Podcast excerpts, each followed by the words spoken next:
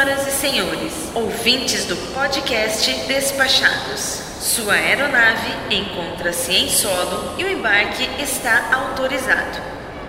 Apresentem-se aos nossos agentes para os procedimentos de embarque e tenham todos um ótimo voo.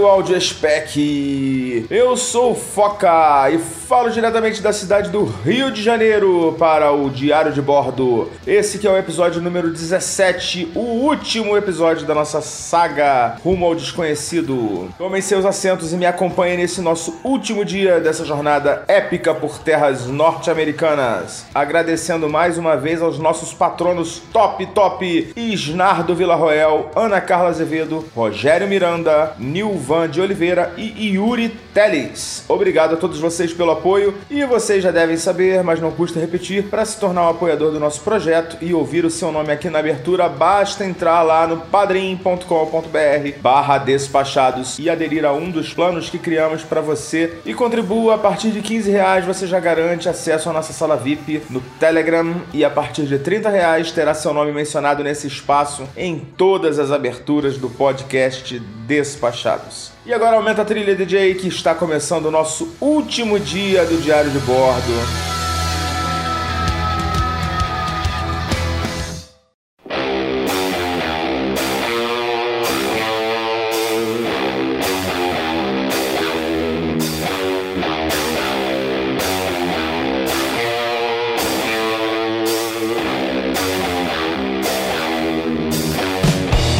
O nosso 17 dia e último dia. No início da série eu falei que seriam 20 episódios, mas eu viajei na maionese. Eu fiz uma conta maluca lá errada e achei que seriam 20 dias de viagem, mas eu tava considerando todos os dias antes que eu teria que vir para São Paulo. Eu não estava considerando apenas os dias da viagem em si. É, esse é o nosso último dia mesmo, esse foi o nosso último dia. Eu tô gravando de casa. Eu lá na Cidade do México acabei só fazendo a gravação dos dias que a gente perdeu lá os arquivos. E como ainda tinha mais uma perna até o Rio, né, até São Paulo, outra perna até o Rio, eu acabei optando por fazer a gravação do dia 17 só aqui no Rio mesmo, aqui em casa. Vou contar para vocês como é que foi esse nosso retorno, né? Falando da nossa saída da cidade de Quebec. Eu contei para vocês que a gente pernoitou no, no aeroporto. Inclusive eu gravei o, o episódio de ontem do aeroporto de Quebec, né, lá do, lá do terminal de veículos alugados. E a gente chegou lá, era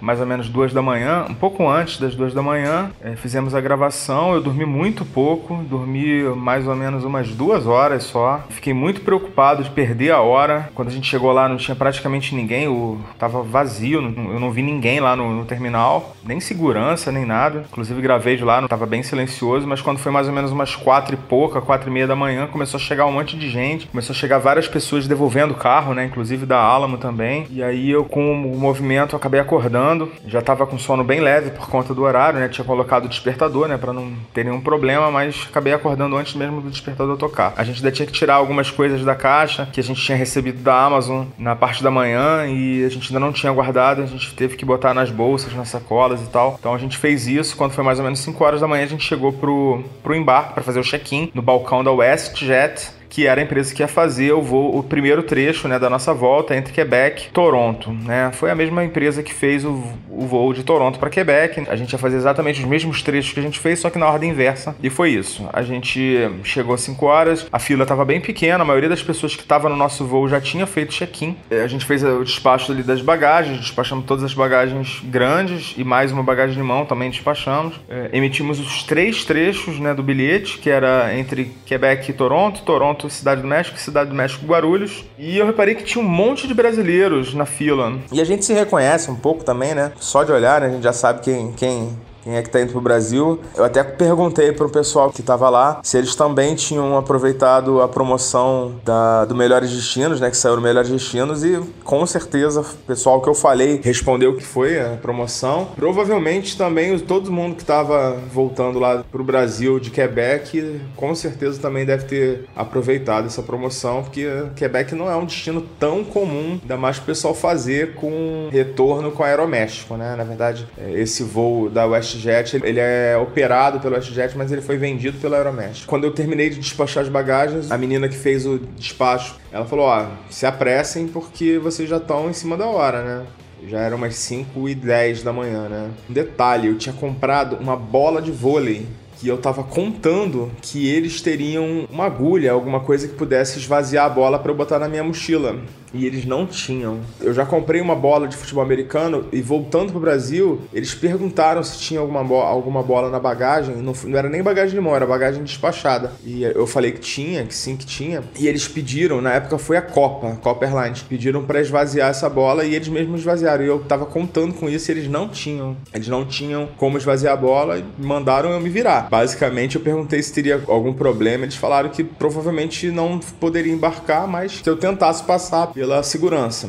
E lá fomos nós para segurança. Eu até tentei esvaziar a bola com um grampo de cabelo, que eu enfiei ali no, no furinho da bola, mas não não, não funcionou. Né? Aquela, aquilo ali precisa de um. A gente chama de birro, né? Ele precisa de um birro que tenha passagem de ar por dentro. E eu não estava conseguindo esvaziar. A gente foi passar pelo raio-x e, para minha surpresa, ninguém falou nada em relação à bola. Passamos lá com as nossas bagagens, a gente estava com bastante bagagem de mão, né?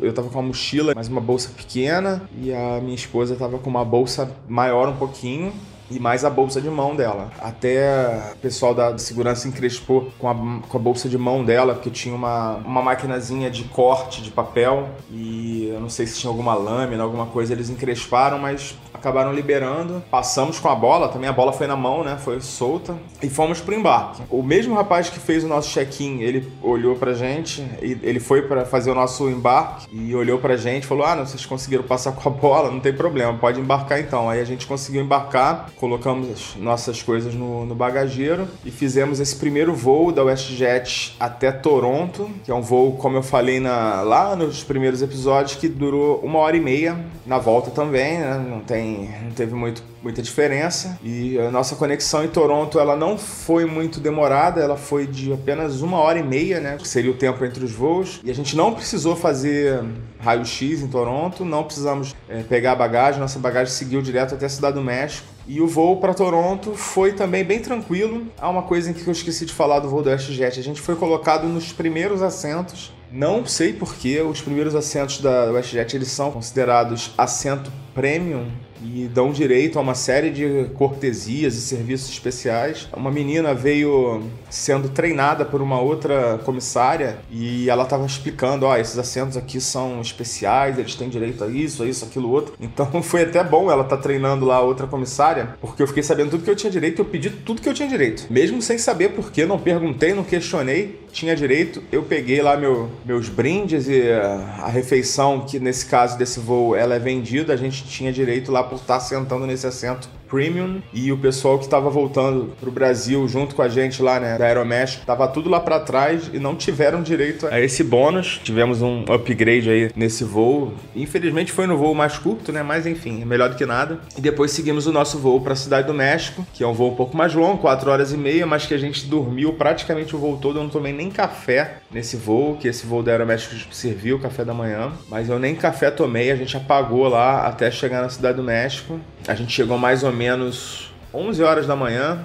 E aí na Cidade do México já foi um pouco mais complicado. O aeroporto internacional da Cidade do México, ele tem uma característica, ele não tem uma área de trânsito internacional. Então, mesmo quem vai fazer só uma conexão, tenha que simplesmente sair de um portão e ir para um outro para pegar um outro voo nacional, internacional, é obrigado a passar pela imigração. Então a imigração lá é muito cheia. Logicamente que a gente ia sair, porque o nosso voo só ia sair da Cidade do México às 11 horas da noite, 11 15 da noite. Então a gente ia sair do aeroporto, logicamente, mas mesmo quem não vai sair, quem vai só fazer uma conexão pura e simplesmente precisa passar pela imigração mexicana e a gente nesse dia pegou uma hora de, conex... de fila fila estava enorme, estavam chegando vários voos internacionais nesse mesmo momento e a gente ficou uma hora na fila da imigração, um saco. Preenchemos lá o formulário, eles ainda têm formulário em papel, você tem que preencher. Quando você passa pelo oficial, ele destaca uma parte e deixa com você. E essa parte que fica com você, você tem que guardar com cuidado, porque vai ser cobrado na saída da cidade, quando você for fazer o, o voo de volta. Quando passamos finalmente pela, pela imigração, ainda tem que fazer o procedimento de redespachar a bagagem, também é outra coisa que é uma característica lá da Cidade do México. Existem outros lugares que isso também acontece, mas eu não vejo muito motivo para você fazer um redespacho de bagagem. Na verdade, você pega a sua bagagem na esteira. Quando a gente passou lá, uma hora depois do avião já ter aterrissado, lógico que a bagagem já estava já até tinham tirado a bagagem da esteira, mas estavam todas lá. Pegamos a nossa bagagem. Aí você tem que passar por, pelo oficial lá da, da alfândega. Aí ele vai conferir a sua etiqueta para ver se realmente você vai redespachar, porque se você for sair do aeroporto, provavelmente vai ser fiscalizado. A gente simplesmente pega a bagagem de uma esteira, passa por esse oficial e coloca numa outra esteira que fica num cantinho, assim. Então lá, no, lá tem uma outra pessoa que também fica verificando se essas, essas bagagens estão etiquetadas corretamente. A gente fez isso, saímos da área de desembarque, fomos guardar nossas bagagens aonde a gente havia feito a guarda da outra vez. Aluguei um locker. Foi até engraçado porque da outra vez a gente teve que socar a bolsa da Úrsula dentro da minha mochila porque o o rapaz que estava lá nessa mesma loja, ele queria me cobrar por volume, volume de peça, né? Se tivesse separado, ele falou que eu teria que cobrar duas peças pequenas e tal. Dessa vez eu perguntei pro rapaz, ele falou: "Não, eu tenho um armário aqui, você bota tudo que você que couber dentro do armário, não tem problema". Antes disso, eu passei numa farmácia, comprei uma seringa, uma seringa mesmo dessas de injeção e peguei a agulha da seringa, enfiei ali na, no birro da da bola para poder finalmente esvaziar a bendita bola de vôlei que eu comprei. A Ursula ficou me pentelhando por causa da bola, porque eu não tinha mais nada para inventar, né? Já teve uma viagem que eu trouxe uma bicicleta, então eu falei para ela que tava no lucro, que uma bola é bem mais tranquilo que uma bicicleta. Finalmente consegui esvaziar a bola, coloquei dentro da minha mochila e a gente socou lá duas bolsas, mais a minha mochila na verdade, mais uma, uma sacola que a gente tava. A gente conseguiu também depois compactar e botar dentro da outra bolsa que tava com ela. Socamos tudo lá dentro do locker e ficamos sem nada, assim, sem nada na mão, né, para ter que carregar. A Úrsula ficou sem bolsa, sem nada. Ficamos livres para poder aproveitar o dia. A gente nem acreditou que a gente estava sem nada para carregar de algum tempo já que a gente já estava carregando aquele monte de bolsa. O aluguel do locker custou 150 pesos e eu ainda tinha 200 pesos que tinham sobrado da, da, minha primeira passagem pela Cidade do México, mas praticamente acabou o meu dinheiro, né? Eu só fiquei com 50 pesos, então eu precisei trocar algum dinheiro por pesos, né? E da mesma forma que eu fiz da primeira vez, eu troquei o dinheiro no, numa casa de câmbio que fica no Terminal 1, né? A gente depois disso foi pegou o ônibus em que, que faz esse trajeto, né, do Terminal 2, que é onde a gente estava, para o Terminal 1, que é o terminal mais antigo do aeroporto, e de onde sai o metrô, né? Onde tem a serviço de metrô. Então a gente fez esse trajeto, é, o ônibus dá uma volta por fora, já falei isso, já expliquei isso. Aqui ele demora uns 15 minutos mais ou menos para fazer esse trajeto. Chegando no terminal 1, eu fiz a troca de alguns dólares canadenses que também tinham sobrado. Eu tinha 150 dólares canadenses e eu troquei lá por mais ou menos mil e poucos pesos então eu teria mil e poucos pesos para almoçar, basicamente, né? E passar a minha tarde lá na Cidade do México. É, como eu já comentei, é um, destino que é bem barato. Eu achei que fosse ser suficiente e, na verdade, depois no final do dia, eu até voltei para o aeroporto com alguns pesos mexicanos ainda sobrando.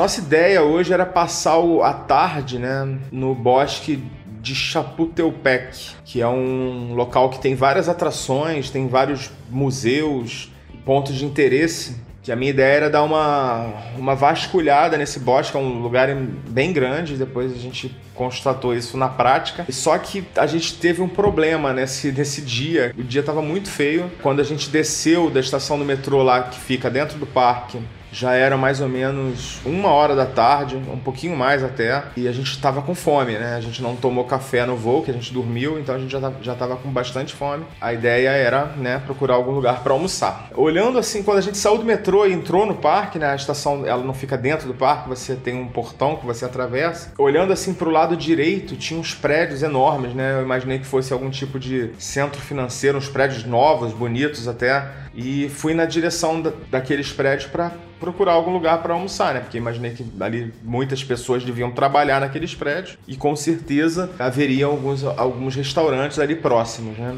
E realmente haviam, né? Tem uma avenida até bem bonita, bem arborizada. A gente foi pelaquela avenida ali que fica numa saída bem próxima de onde a gente estava. A gente viu um restaurante e era um restaurante que eu fiquei meio desconfiado, porque ele tava com cara de ser bem chique, né? A gente entrou, aí uma pessoa veio falar com a gente com um sotaque carregado, assim, de italiano. Aí ele falando que o restaurante era italiano, que tinha pratos típicos, e eu vi que o cara era, realmente era italiano mesmo. E eu fui dar uma olhada, como sempre, né? A gente já tá escaldado, né? De, de restaurante caro. Fomos dar uma olhada no, no cardápio, no menu, e o restaurante era caríssimo, assim. Cada prato tava em torno de 350, 400, até 500 pesos, que significa fica 100 reais, né? Só para re relembrar, né? A cotação é mais ou menos 5 pesos para um real. Logicamente que a gente não tinha. Eu tinha mil, mil e poucos pesos, né? Eu gastaria todo o meu, o meu orçamento só em dois pratos e talvez alguma bebida. A gente saiu fora, né? Infelizmente, porque o cara que tava falando com a gente era super simpático, né? Depois eu até troquei umas palavrinhas lá italiano que eu, que eu arranho. Acho que ele ficou super interessado, né? Porque não deve ser muito comum ali pessoas falando italiano. E até perguntou se a gente era italiano. Falei que não, que a gente simplesmente gosta muito da Itália e realmente a gente gosta mesmo. Mas não deu para ficar lá porque simpatia não, não, não pagaria a nossa conta. Saímos do restaurante e, por incrível que pareça, nas redondezas ali mesmo de onde a gente estava, não tinha muitos restaurantes, tinha muitos bancos, algumas casas assim de. pareciam centros culturais e tal. Mas restaurante mesmo a gente não estava vendo nenhum, então a gente teve que sair um pouquinho do caminho. Tava sem internet, só para constar, né? Porque não tinha, a gente não fez o pacote de dados no, no México na, na, ida, porque a gente só ficou um dia, não valeria a pena. Eu tava sem internet, o meu chip lá dos Estados Unidos também não, não funciona fora dos Estados Unidos. E a gente foi andando mesmo no, no instinto para tentar localizar alguma coisa. E a gente encontrou alguns restaurantes um pouco mais à frente, numa rua mais afastada, e vimos um restaurante mexicano muito bonitinho, muito simpático, bem arrumadinho, assim, uma decoração mais moderna e tal. E a gente resolveu ficar lá. Eu sou meio bem aventureiro, né? Já pedi logo um prato mexicano. A moça que atendeu a gente teve um namorado brasileiro, aí falou em português com a gente. Tava meio envergonhada, que ela falou que não falava direito. A gente ficou conversando lá com a moça. Minha esposa chata para comer pra caramba, pediu um frango, um frango na chapa. Falou que o frango veio apimentado, reclamou da comida, enfim, casal dela que tem problemas, né? Eu adorei. Eu pedi uma enchilada, que são alguns tacos de frango com molho por cima, com queijo, com carne. Tava uma delícia, levemente apimentado. Foi bem melhor, essa refeição, inclusive, foi bem melhor do que a, a refeição mexicana mesmo, que de fato eu fiz na, na, passagem da ida, lá próximo ao sítio arqueológico de Teotihuacan. Tava bem, bem melhor, Tava bem mais saborosa. Foi uma refeição bem legal que a gente fez lá, nessa, nessa passagem de volta.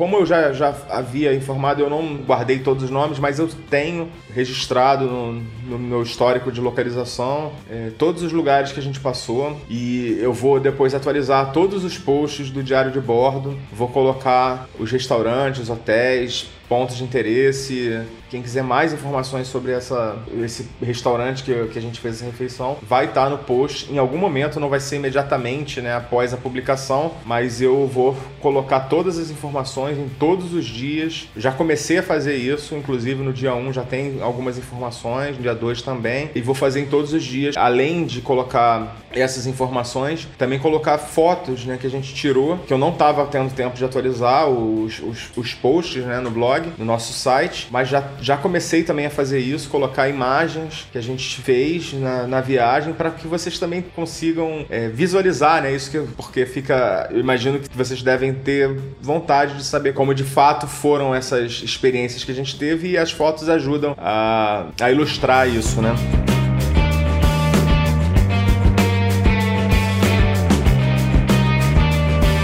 Depois a gente, a gente saiu da, do restaurante que a gente estava, foi muito barato, inclusive. Em comparação com o outro restaurante, a gente gastou 300 pesos. Nós dois com, com as duas refeições, com, a, com bebida e com a gorjeta. Deu 300 e pouquinhos pesos. É, menos do que a gente pagaria em um prato, né? O prato mais barato que a gente viu no, no menu do outro restaurante lá italiano era 350 pesos. E a gente tinha passado por um, uma loja de doces na, antes de chegar nesse restaurante. A gente decidiu passar novamente por lá para comer uma sobremesa. E foi nesse momento que começou a chover. O tempo estava muito feio e começou a chover, né? Como eu tinha falado já em todos os outros episódios, praticamente, né? Tem uma coisa que a gente não pode reclamar nessa viagem é do clima. A gente pegou dias ensolarados em praticamente toda a viagem. A gente só pegou um dia que choveu em Nova York. Foi o nosso primeiro dia inteiro lá em Nova York. De resto, a gente pegou o tempo muito bom, aproveitamos muito por conta disso. Se tem uma coisa que a gente não pode reclamar é de clima, mas nesse dia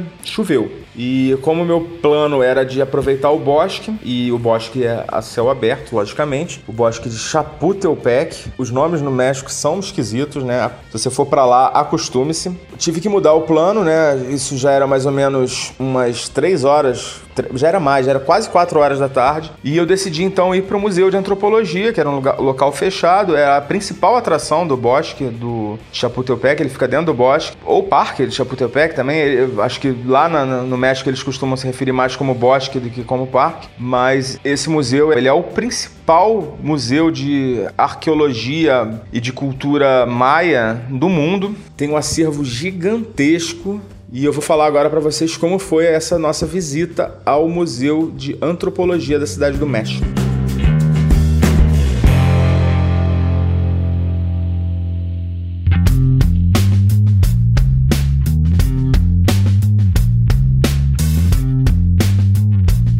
gente chegou lá, já eram mais de quatro horas, a gente pegou um táxi a gente estava relativamente próximo, mas estava chovendo mesmo, de verdade. A gente ficaria, chegaria lá bem molhados e não estava tão calor nesse, nessa hora. Na primeira vez que a gente passou pela Cidade do México, estava frio. A gente chegou na Cidade do México com 10 graus, mas nesse dia tava, tava, a temperatura estava alta, mas deu uma baixada por causa da chuva, né? Então a gente decidiu pegar um táxi, a gente estava relativamente perto, acho que mais ou menos um quilômetro de distância. Foi uma corrida bem baratinha, não, não, não pegamos muito trânsito, apesar de que o trânsito na, na, Cidade do México, já falei aqui, é caótico. Chegamos em mais ou menos uns menos de 10 minutos, a gente estava tava lá no museu e a gente entrou e o, já no, no, hall de entrada, assim, você já vai ter um panorama assim, do museu. O museu é enorme, é um prédio muito bonito, muito moderno. Ele tem um quê, assim, de MASP. Tem uma pegada, assim, bem um museu de arte moderna, né? Mas ele não é um museu de arte moderna, ele é um museu basicamente de artefatos arqueológicos da, da cultura maia, dos antepassados lá dos mexicanos, que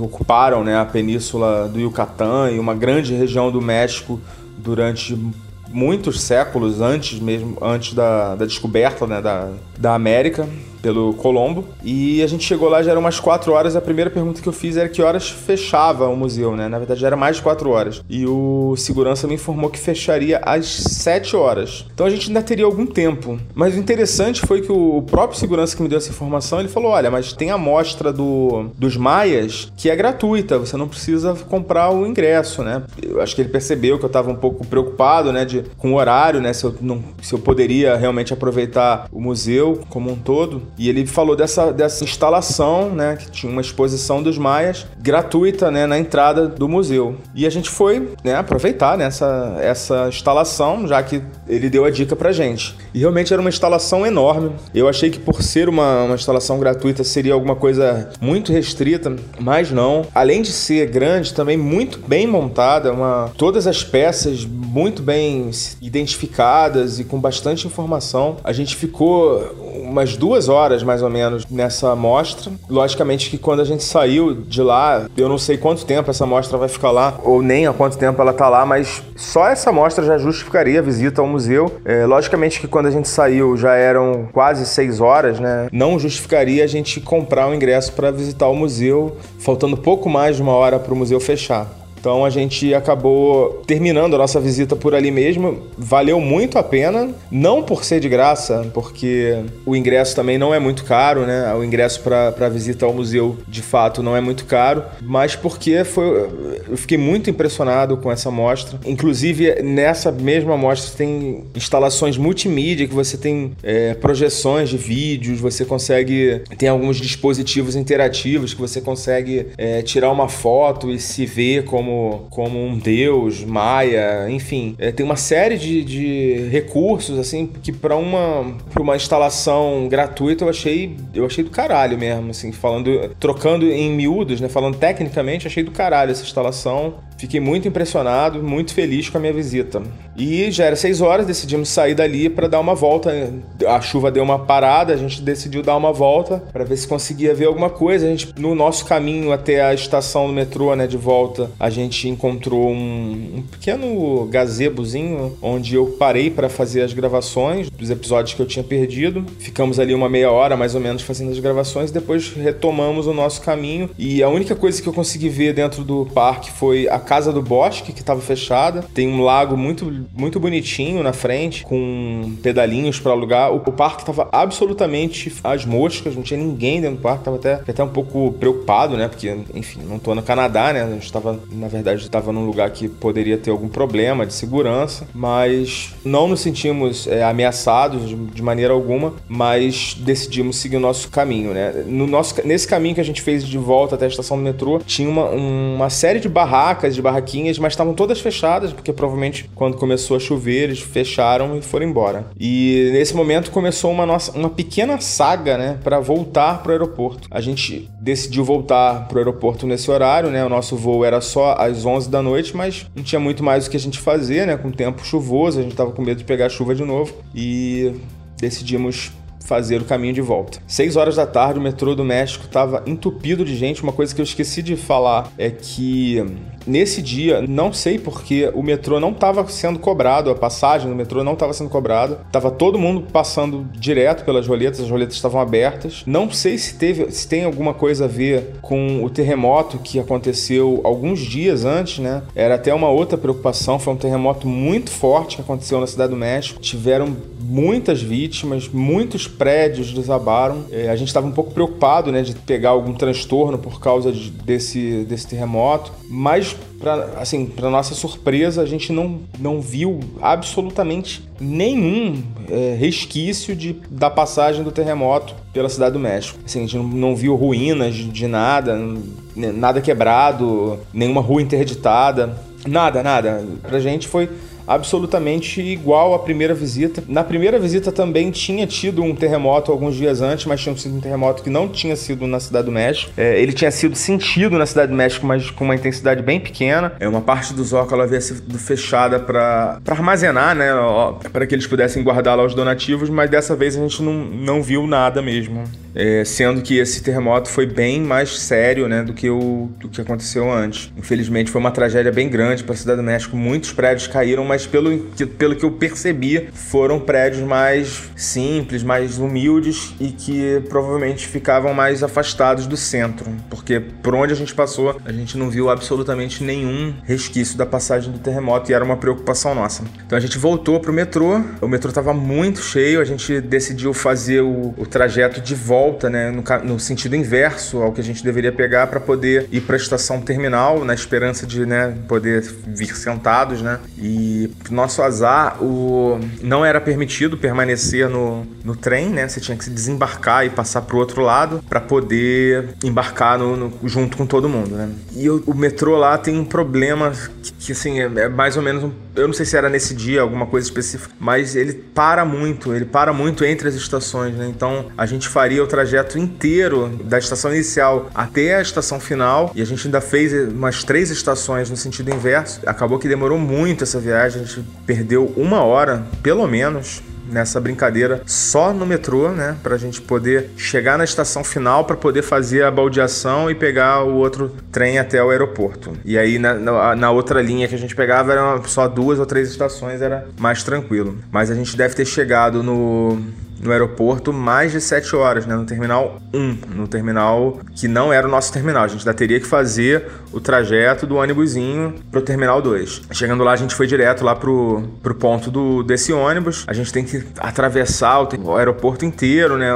Tem que fazer uma caminhada bem grande, porque o, a estação do metrô ela fica um pouco afastada, né? Da, da última porta do aeroporto. Você tem que andar um pedaço até a última porta e depois cruzar quase que o terminal 1 inteiro para chegar lá no, no ponto do, do bendito desse ônibusinho que faz o trajeto. E para completar, né, essa, essa nossa mini saga, né, até o nosso, até o nosso terminal, esse esse ônibus, ele na vinda, né, entre quando a gente estava indo pro terminal, quando a gente estava fazendo o caminho de ida, né, a gente levou uns 15 minutos mais ou menos para chegar de um terminal no outro. Na volta, com o trânsito, a gente levou nada mais, nada menos do que 50 minutos para fazer o mesmo trajeto. No início ele foi bem, né, mas aí chegou num ponto ali que tava tudo parado, ficou travado praticamente uns 40 minutos até que a gente conseguiu chegar no nosso terminal e aí praticamente foi só o tempo realmente de pegar as nossas coisas no, no locker e partir pro portão de embarque para fazer novamente todo aquele procedimento de raio-x, né? E foi engraçado, aconteceu um, um episódio bem engraçado. A gente tava lá fazendo o procedimento de raio-x, veio um senhorzinho chinês, passou pelo, pelo raio-x correndo, literalmente passou pelo raio-x correndo. O portal que ele passou disparou o alarme, começou a apitar. O cara saiu correndo. Pessoal falando: peraí, peraí, não pode passar. Lá em espanhol, né? O senhorzinho lá, o chinês mas não quis nem saber, saiu batido. Aí o, os caras ficaram assim, meio se entreolhando, os seguranças, meio lesados, assim, acho que não estavam entendendo muito bem o que estava acontecendo. Até que um cara falou: não, tem que pegar o cara, vai lá, corre. Esse é um monte de gente correndo atrás do, do, do, do chinês lá para pegar o cara. E o, o chinês estava, acho que estava atrasado, né, para pegar o voo. E foi muito engraçado porque ele começou a dar uns olés, assim, o cara tentou ir para um lado, ele foi para o outro. A gente conseguiu olhar assim meio de longe. O chinês deu um trabalho lá pros caras para voltar lá para fazer o, a inspeção. Eu fiquei imaginando, pô, ainda bem que não foi nos Estados Unidos. Né? O cara teria tomado uma gravata lá, estaria no chão, já teria a CIA, o FBI, tudo lá em cima do cara. Com certeza não teria sido engraçado. Inclusive, os próprios caras da, da, do serviço lá de segurança, todo mundo ficou rindo, assim. O que tá acontecendo, cara maluco? Mais uma vez implicaram lá com a bolsa da, da minha esposa por conta da, da maquininha, que provavelmente tem alguma coisa lá que eles não conseguiam identificar na, no raio-x, né? E aí pediram mais uma vez para abrir, abrir a bolsa dela, vasculharam tudo, mas enfim, não tivemos problema. Só esse contratempo mesmo de ter que abrir a bolsa e mostrar lá tudo, até, até o pacote de MM o cara tava pedindo para ver. Mas enfim, seguimos nosso, pro nosso portão de embarque. E aí, vocês podem imaginar o quanto que a gente já estava cansado nesse momento, né? E nessas horas que eu sinto um, um, pouco de falta de não ter um cartão daqueles top Black Master ultra fodões para poder entrar numa sala VIP, porque eu me recuso a pagar 70 dólares para para entrar numa sala VIP, né?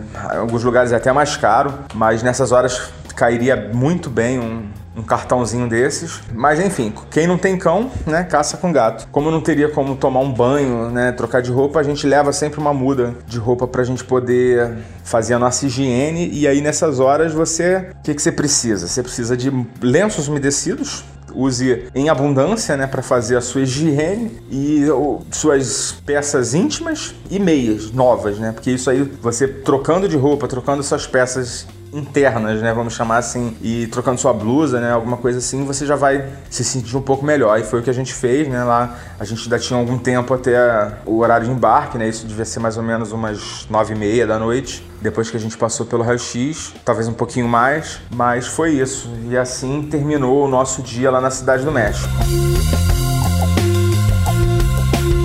E assim terminou o nosso 17 dia de viagem. Mas a nossa viagem ainda não terminou e como esse áudio está ficando muito comprido, eu vou dividir esse episódio. Amanhã eu vou falar do trecho final entre México e São Paulo e também entre São Paulo e Rio de Janeiro. Por enquanto é isso, a gente vai ficando por aqui, mas fica ligado aí que amanhã tem mais. Foca na viagem, tchau!